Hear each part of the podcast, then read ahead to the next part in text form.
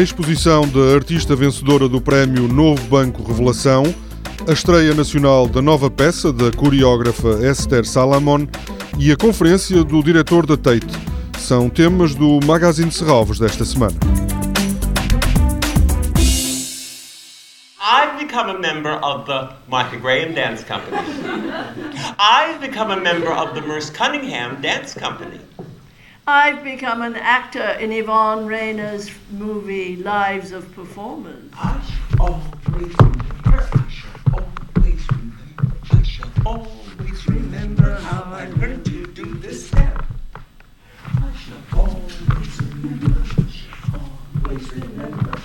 Monument 01, Valda and Gus, a nova peça de Esther Salamon, é o resultado do encontro e das experiências de dois bailarinos cujas carreiras percorreram seis décadas. Valda Satterfield, nascida em 1934, e Gus Salomons, nascido em 1940.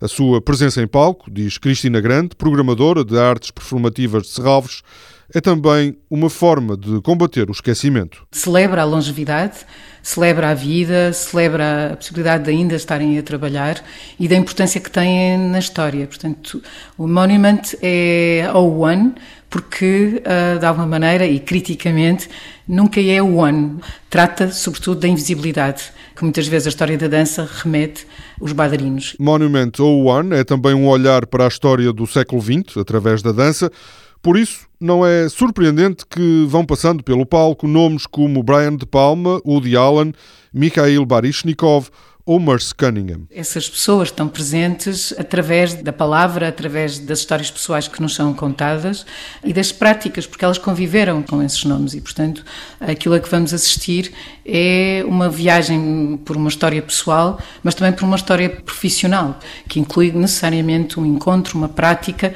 e que decorre ao longo de seis décadas. A nova peça de Esther Salamon, com Valda Satterfield e Gus Salomons, está no Auditório de Serralves no domingo, a partir das seis da tarde. Esta quinta-feira inaugurada a exposição de Andreia Santana, a artista que venceu o prémio Novo Banco Revelação 2016.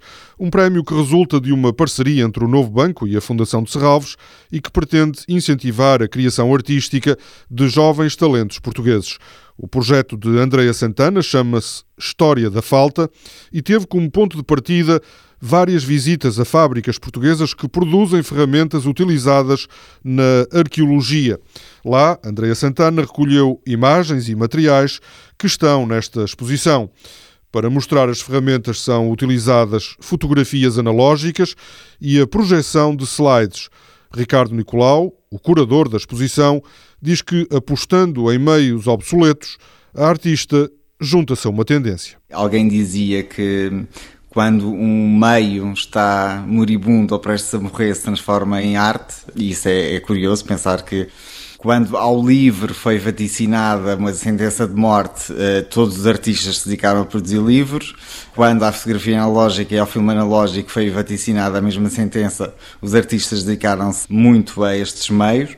Portanto, nota-se uma vontade dos artistas de pegarem em meios mais ou menos moribundos.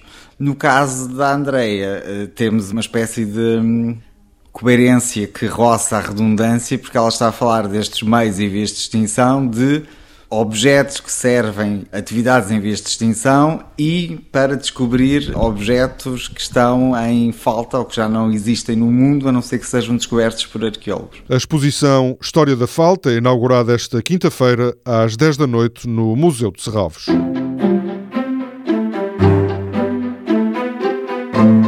Colecionar para a Nação é o tema da conferência de Nicolás Serota, amanhã no Auditório de Serralves. Serota é diretor da Tate Art Museums and Galleries, uma das instituições artísticas mais importantes do mundo, há quase 30 anos. No início de 2017 vai abandonar o cargo para dirigir o Arts Council de Inglaterra. Na conferência em Serralves, Nicolás Serota vai descrever a história das coleções de arte e o modo como têm sido expostas desde a criação no ano 2000 da Tate Modern e da Tate Britain. Toda a programação pode ser consultada em serralves.pt ou na página da Fundação no Facebook. Este programa pode também ser ouvido em podcast.